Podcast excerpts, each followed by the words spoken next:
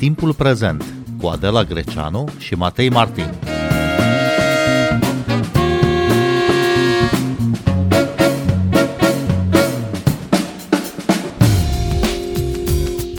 Facturile la energie și la gaze au crescut pentru mulți consumatori peste puterea lor de plată. Soluțiile propuse de guvern vizează plafonarea prețurilor pentru câteva luni, dar ce se întâmplă pe termen lung? În ce măsură energia verde, energia regenerabilă, ar putea fi o soluție la criza combustibililor? Bine v-am găsit! Noi suntem Adela Greceanu și Matei Martin și invitatul nostru este Marian Mândru de la Greenpeace România, promotor al energiei curate. Bun venit la Radio România Cultural! Bună ziua, mulțumesc mult pentru invitație! Greenpeace pledează pentru investiția în infrastructura pentru energie verde. De ce? Care sunt marile avantaje? Cred că nu mai e o noutate că ne confruntăm cu schimbări climatice, simțim efectele din ce în ce mai mult. La început probabil doar ne miram de uite ce, ce intensitate mare au ploile din zona X în data Y, dar acum evenimente de genul ăsta sunt mult mai puternice și nu mă refer doar la inundații, vorbim și de secetă, vorbim de incendii, vorbim de foarte, foarte multe fenomene pe care ar trebui să le explicăm pentru că așa spune și majoritatea oamenilor de, de știință prin acest fenomen al schimbărilor climatice. Sectorul energetic are un impact foarte mare, este singurul sector care are emisii de, de gaze cu efect de seră, dar este cel mai important. De aceea este nevoie să, să parcurgem cu toții atât state, cât și uh, business-uri, cât și oameni, cât și comunități locale, să parcurgem o tranziție energetică, să lăsăm în urmă combustibilii fosili și să mergem spre energia verde regenerabilă. Și când vorbesc de energie regenerabilă, mă, mă gândesc la surse precum uh, soare, vânt, uh, geotermal și alte moduri descentralizate și la nivel mic de producție a energiei. Nu mă gândesc la nuclear, nu mă gândesc la gaze, care mai de curând încearcă să fie înverzite de, de Comisia Europeană, fiind catalogate ca fiind verzi. De aceea este important ca direcția să fie înspre energie regenerabilă și viteza să fie una corespunzătoare. Uniunea Europeană și-a propus ca până în 2050 să treacă la o economie uh, fără emisii de carbon bilanțul uh, între emisiile produse și emisiile absorbite să fie un net zero.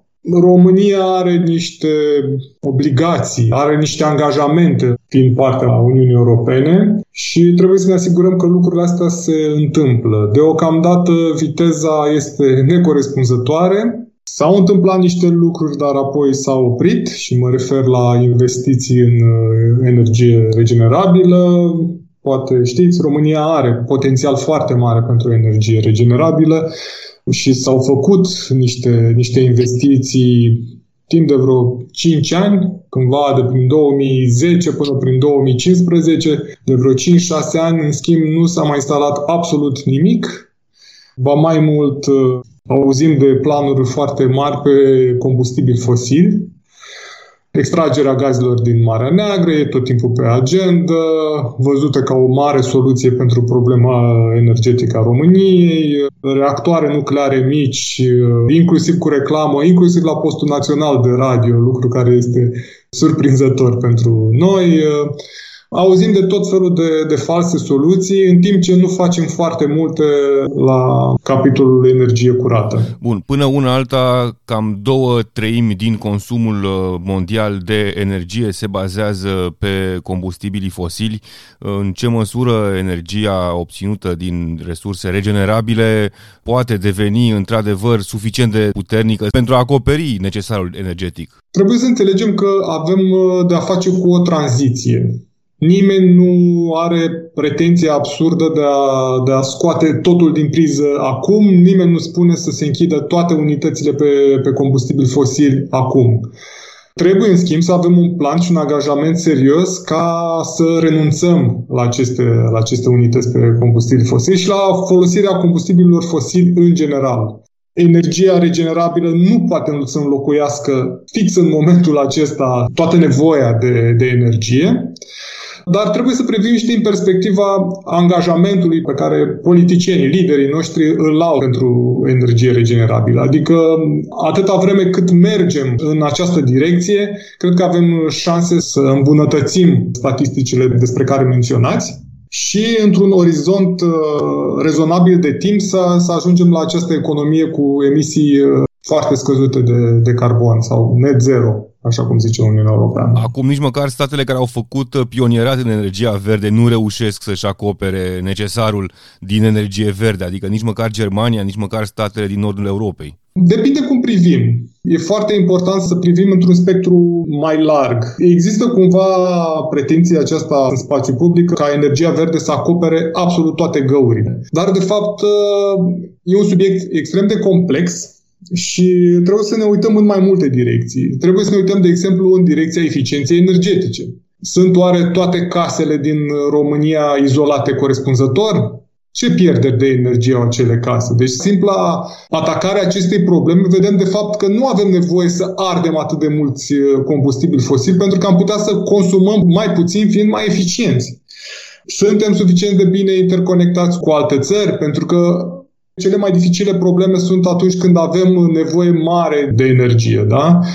Interconectarea rezolvă o parte din problemă. Cât de digitalizată este rețeaua electrică, de exemplu? Știm exact uh, care este comportamentul consumatorilor noștri din România și cum am putea să-i stimulăm să nu consume atunci când se produce multă energie fosilă și să-i stimulăm să consume atunci când se produce energie verde. Pentru că se întâmplă de multe ori să avem foarte multă energie verde în rețea. Ei, oamenii ar putea să primească semnale, de exemplu, nu știu, să avem un tarif mai mic atunci când avem energie verde în rețea și să se consume în momentul acela. Și în momentele dificile, tariful evident să fie mai mare pentru a inhiba consumul în, în, acea, în acea perioadă. Apoi trebuie să mergem și în direcția descentralizării uh, producției de, de energie. Ne-am obișnuit să funcționăm într-o anumită paradigmă. Sunt consumatori mari de energie, se transportă prin rețele de înaltă tensiune, apoi prin cele de medie și joasă tensiune și ajunge energia în casă, de exemplu, când vorbim de electricitate. Ei, electricitatea se poate obține și la nivel local. Adică putem să avem panouri fotovoltaice pe casă și să acoperim o parte din consumul uh, de care avem nevoie așa. Nu trebuie să așteptăm să se ardă cărbune în Oltenia pentru a avea energie în București sau în jurul Bucureștiului putem să fim mai descentralizați, poate chiar să lucrăm împreună și cu vecini din jurul nostru și să ne facem un soi de comunitate de energie și să ne împrumutăm energia unul celuilalt. Există o discuție foarte largă pe acest uh, subiect și n-aș vrea să fim uh, blocați de faptul acesta că statisticile arată ceva în acest moment și că nu sunt soluții sau că energia verde nu poate oferi în momentul acesta soluții pentru tot. Poate, e nevoie de timp, există capacități tehnologice pentru a se face lucrul acesta. Prețurile sunt în scădere pe toate tehnologiile verzi. Asta ar fi o întrebare, Marian Mândru. La ce preț se obține energie din uh, puterea vântului, de pildă, sau din uh, puterea soarelui? Energie fotovoltaică, energie eoliană, nu cumva sunt mai scumpe până la urmă pentru consumatorul final, pentru omul de rând care își plătește factura acasă? Depinde la fel despre ce vorbim. E o discuție în care sunt tot felul de, de nuanțe. Energia verde este mai ieftină decât energia produsă pe cărbune. Da? Este mai ieftin decât energia pe gaze dacă ne uităm la ce preț au ajuns uh, gazele fosile în momentul uh, acesta. Dar nu e vorba numai de preț în general, ci e vorba și de când este ea disponibilă. Și aici, într-adevăr, minusul energiei regenerabile este că nu poate fi oferită absolut în orice moment. Dar uh, v-am spus că există multe alte direcții care sunt de explorat pentru că acest minus din acest moment să fie contracarat. Adică nu e o provocare tehnică fără soluții în momentul de față. Dar ce costuri uh, presupune instalarea de panouri fotovoltaice, construcția de parcuri eoliene, instalarea și întreținerea lor? Costuri mai mici decât uh, costurile de crearea unei noi centrale pe cărbune sau pe combustibil nuclear. Toate costurile astea sunt mai mici, este o tehnologie care performează din ce în ce mai bine și costurile per total sunt mai mici. E cel mai ieftin în momentul de față să produci din energie fotovoltaică, de exemplu, sau din eolian uh, capacități uh, mai mari. Asculți timpul prezent! Timpul prezent e un talk show zilnic despre politică, societate și cultură difuzat la Radio România Cultural. Ne puteți asculta pe Apple Podcasts, Google Podcasts, Castbox, Spotify și altele. Dar în ce măsură au acces uh, consumatorii casnici la programe publice care să sprijine investiția în energie verde? Ce presupune până la urmă să-ți pui pe casă panouri fotovoltaice? În teorie se întâmplă niște lucruri. În realitate lucrurile se întâmplă destul de prost și la viteză foarte mică. Există un uh, program al Administrației Fondului pentru Mediu prin care oamenii primesc destul de mulți bani, 90% dintr-o investiție în panouri fotovoltaice, pentru a deveni prosumatori, practic. Prosumatori înseamnă că respectivii cetățeni își uh, montează un sistem fotovoltaic, consumă din energia produsă și livrează în rețea surplusul uh, de energie, energie de care nu au nevoie la un anumit moment, dar poate fi folosită de altcineva din, uh, din rețea. Sunt și producători și consumatori în același timp. Exact, ați punctat foarte bine. Programul acesta a avut multe eșecuri pe, pe parcurs. A început acum 2-3 ani și mai mult uh, nu a mers decât a mers.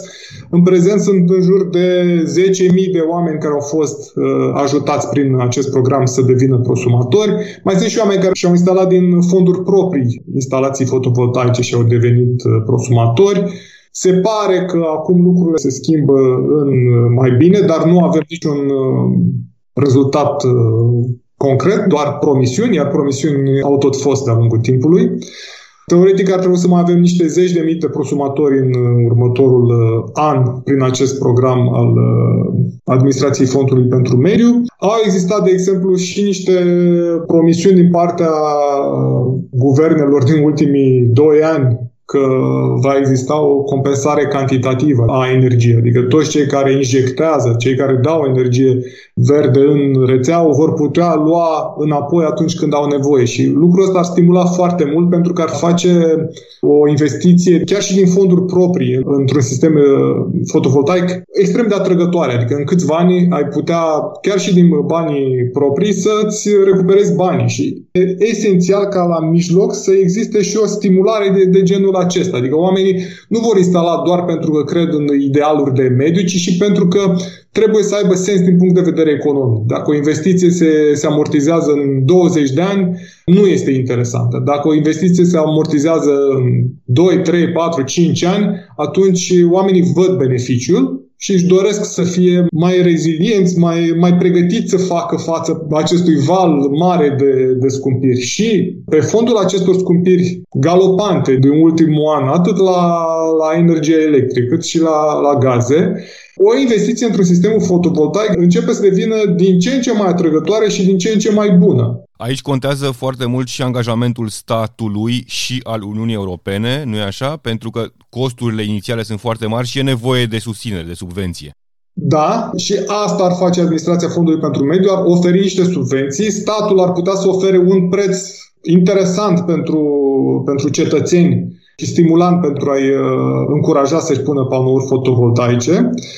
Și asta cerem și noi. Greenpeace asta, asta a cerut în ultimii 4-5 ani să existe un cadru foarte clar pentru cetățenii care vor să devină uh, prosumatori. Care sunt hibele acestui sistem acum, Marian Mândru? Hibele sunt uh, destul de multe, din păcate. V-am spus, acest program al Administrației Fondului pentru Mediu s-a mișcat extrem de încet, deși au existat bani și asta, asta este tristețea cea mare. Adică s-a anunțat că acum trei ani că ar fi bani pentru 33.000 de sisteme fotovoltaice. Ei, trei ani mai târziu s-au montat abia 10.000 de sisteme. Deci, deși avem bani accesați de la Uniunea Europeană, nu reușim să gestionăm acești bani într-un mod corespunzător și uh, banii nu ajung la cetățeni. La fel, s-a promis că se va face această compensare cantitativă a energiei pentru consumatori, adică vor primi înapoi energia pe care o livrează în rețea. Și, de fapt, lucrul ăsta a tot fost amânat, iar acum este în dezbatere publică un ordin la ANRE,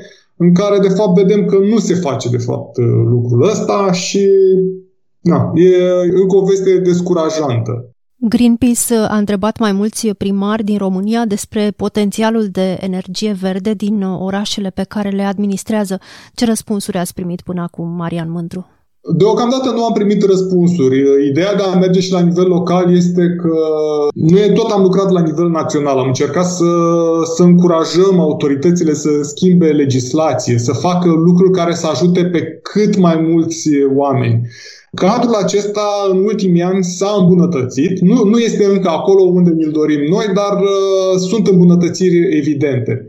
Și ne-am gândit că totuși la nivel local am acționat mai puțin și de aceea am mers către comunități locale. În primul rând ne-am adresat orașelor mari din România, acolo unde potențialul și de acoperișuri ale clădirilor publice și potențialul financiar este mai mare și ne-am adresat în primul rând celor mai mari orașe din România, de genul Cluj, Iași, Brașov și așa mai departe. Am trimis săptămâna trecută o solicitare către aceste orașe pentru a primi datele necesare pentru a face calcul și mă refer în primul rând la suprafețele de acoperișuri ale clădirilor publice aflate în administrarea primăriilor și așteptăm răspunsuri în maxim 30 uh, de zile. Sperăm ca autoritățile să răspundă pozitiv și cu date bune, interpretabile și să vedem în felul acesta cam ce s-ar putea face la nivel uh, local.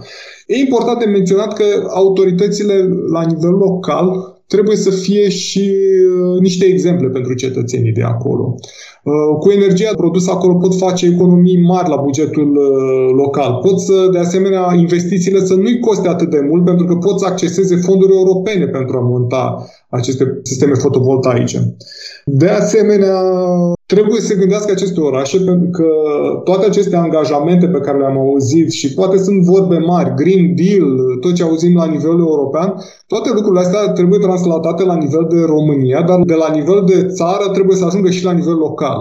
Uh, din ce știu, există un oraș, Brașov, care s-a angajat să își reducă emisiile conform Green Deal, Pactul European uh, Verde. Și uh, am vrea să vedem mult mai multe astfel de exemple E clar că avem nevoie de un leadership, de, de niște conducători care să înțeleagă problemele climatice și să acționeze la nivel local. Trebuie să vedem exemple de acolo. Nu este un subiect uh, steril, e un subiect care poate fi uh, abordat fără niciun fel de probleme la nivel uh, local Există fonduri pentru asta și vom vedea și, și impactul lor pozitiv în anii ce urmează dacă se fac investiții acolo. Da, chiar așa, din cercetările dumneavoastră de până acum, există vreun oraș model, vreo localitate model în care, într-adevăr, există asemenea panouri uh, pe clădirile administrative și așa mai departe? Nu orașe mari din uh, România. Nu știu orașe mari. Există niște angajamente de la niște orașe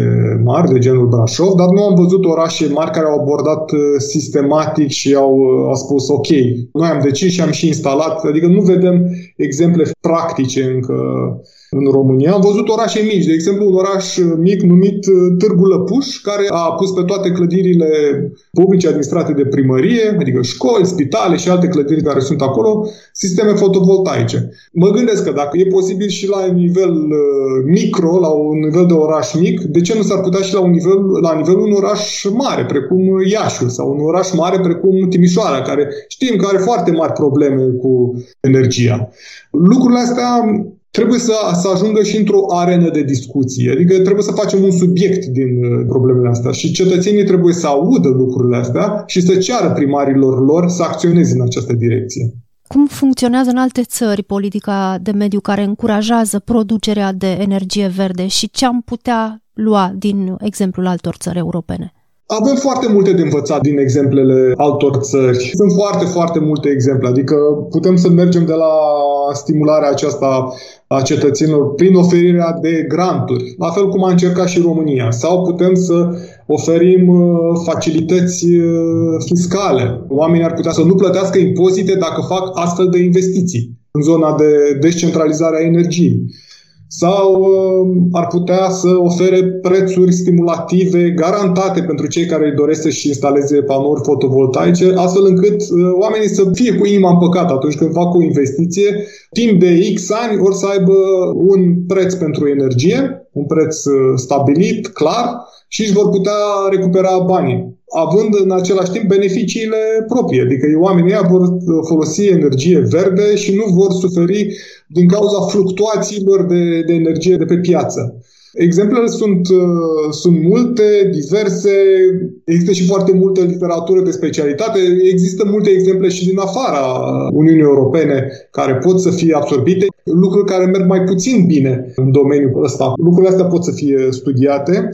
E nevoie de voință politică ca aceste lucruri să se schimbe și uh, încă nu o vedem la nivelul pe care ni l-am dorit noi, Greenpeace. Uniunea Europeană și-a asumat un program ambițios de reducere a emisiilor de gaze cu efect de seră la nivelul blocului comunitar cu cel puțin 40% până în 2030. Cât de realist este acest plan? Este foarte realist și emisiile trebuie să reducă chiar mai mult. Propunerea actuală este de minus 55%. Deci deja cifra pe care mi-ați spus-o dumneavoastră a fost ajustată și uh, suntem în curs de a merge spre ținta asta de 55%. E realist și vă spun din ce perspectivă. Există foarte multe locuri unde putem să îmbunătățim. Deci numai prin simplu fapt de a fi mai eficienți, de a elimina uh, combustibili fosili, putem să ajungem acolo. Pierdem o groază de energie în clădiri, pierdem o groază de energie în diverse procese industriale. Trebuie să ne creștem eficiența, trebuie să folosim energie verde, trebuie să fim mai atenți la felul în care facem agricultură, pentru că nu mai vorbim doar de energie. Atunci când vorbim de reducerea emisiilor în general, trebuie să ne gândim la tot ce emite dioxid de carbon. Da? Adică și agricultura, în felul în care o facem acum, contribuie la, la creșterea emisiilor. Sau uh, sectorul transporturilor, care la fel are emisii mari. Știm foarte bine că trebuie să mergem într-o direcție de transport public, trebuie să electrificăm mijloacele de transport, uh, iar atunci când nu există alte variante și avem uh, transport individual, evident trebuie să fie unul electric. Trebuie să prioritizăm uh, trenurile în fața autostrăzilor. Asta este cât se poate de clar, care au o amprentă de carbon mult, mult redusă. Pe de altă parte, când vorbim de emisii, de bilanțul acesta al emisiilor, trebuie să ne gândim că e vorba de producție de emisii, pe care evident trebuie să o reducem, și e vorba și de absorpția acestor emisii. Și avem aceste carbon sinks în engleză, rezervoare care stochează emisiile de carbon. Și știm uh, foarte bine că pădurile ajută și nu tratăm în cel mai corespunzător uh, mod uh, pădurile și le exploatăm uh, sălbatic. În modul acesta nu avem cum să stocăm dioxid de carbon. Deci trebuie să fim foarte, foarte atenți la felul în care gestionăm pădurile. În același timp, mai sunt multe alte modalități prin care se stochează. Zonele acestea umede, mlaștinile, la fel, acestea nu trebuie desecate pentru a face agricultură și mai mult. Nu, ele trebuie să fie lăsate să stocheze dioxid de carbon. Sunt mulți specialiști care pot să discute pe, pe subiectul ăsta, dar uh, lucrurile sunt clare. Trebuie să producem mai puțin dioxid de carbon și să uh, ne creștem capacitatea de a stoca dioxid de carbon pentru a ajunge la acest uh, net zero emisii dioxid de carbon. Marian Mândru, vedem că și la nivelul Uniunii Europene măsurile, conceptele sunt ezitante, uneori chiar contradictorii. De pildă, energia nucleară nu produce gaze cu efect de seră, e considerată o energie de tranziție la nivelul Uniunii Europene și sunt două direcții diferite, vedem, în Europa. Pe de o parte avem Germania, care acum mulți ani, uh, prin hotărârea cancelarului Angela Merkel, a spus că vrea să se retragă din producția de energie nucleară. În schimb, Franța apără această energie, spunând că este o energie verde. Cum vedeți această relație în interiorul Europei? E o situație conflictuală. Franța produce cea mai mare parte din electricitate cu energie nucleară. Evident că dorește să-și apere acest portofoliu de, de producție. Germania a decis să iasă din producția de, de energie pe bază de combustibil nuclear. România e de partea țărilor uh, nucleare, are investiții deja la Cernavodă, plănuiește să se extindă cu încă două reactoare, tot auzim de aceste reactoare modulare mici. De la NuScale reclamă destul de, de intensă pe acest subiect. Nu credem că sunt o soluție pentru criza climatică. Energia nucleară este foarte, foarte scumpă, durează extrem de mult timp pentru a, pentru a fi făcute aceste proiecte. Urgența climatică nu ne permite să ne concentrăm pe această direcție și știm cu toții care sunt, sunt problemele cu deșeurile nucleare. Întotdeauna astea au fost lăsate ca un cadou pentru generațiile care urmează. Cam nicio țară n-a reușit să, să rezolve subiectul acesta. Sunt doar depozitate, nu știm cât de sigur, se mută dintr-o țară în alta. Nu cred că trebuie să mergem într-o direcție pe care nu o cunoaștem și nu, nu o stăpânim uh, în totalitate. Nu mai spunem și de pericolul uh, unor uh, dezastre nucleare. România ar trebui să, să-și aducă aminte de dezastru de la Cernobâl, care ne e atât de aproape și ne-a și, ne-a și influențat. Nu vrem să mergem în, în această direcție, mai ales că avem alte soluții în acest moment. Marian Mândru, vă mulțumim pentru această discuție. Și eu vă mulțumesc. Noi suntem Adela Greceanu și Matei Martin. Ne găsiți și pe platformele de podcast. Abonați-vă la timpul prezent pe Apple Podcasts, Google Podcasts și Spotify. Cu bine, pe curând! thank you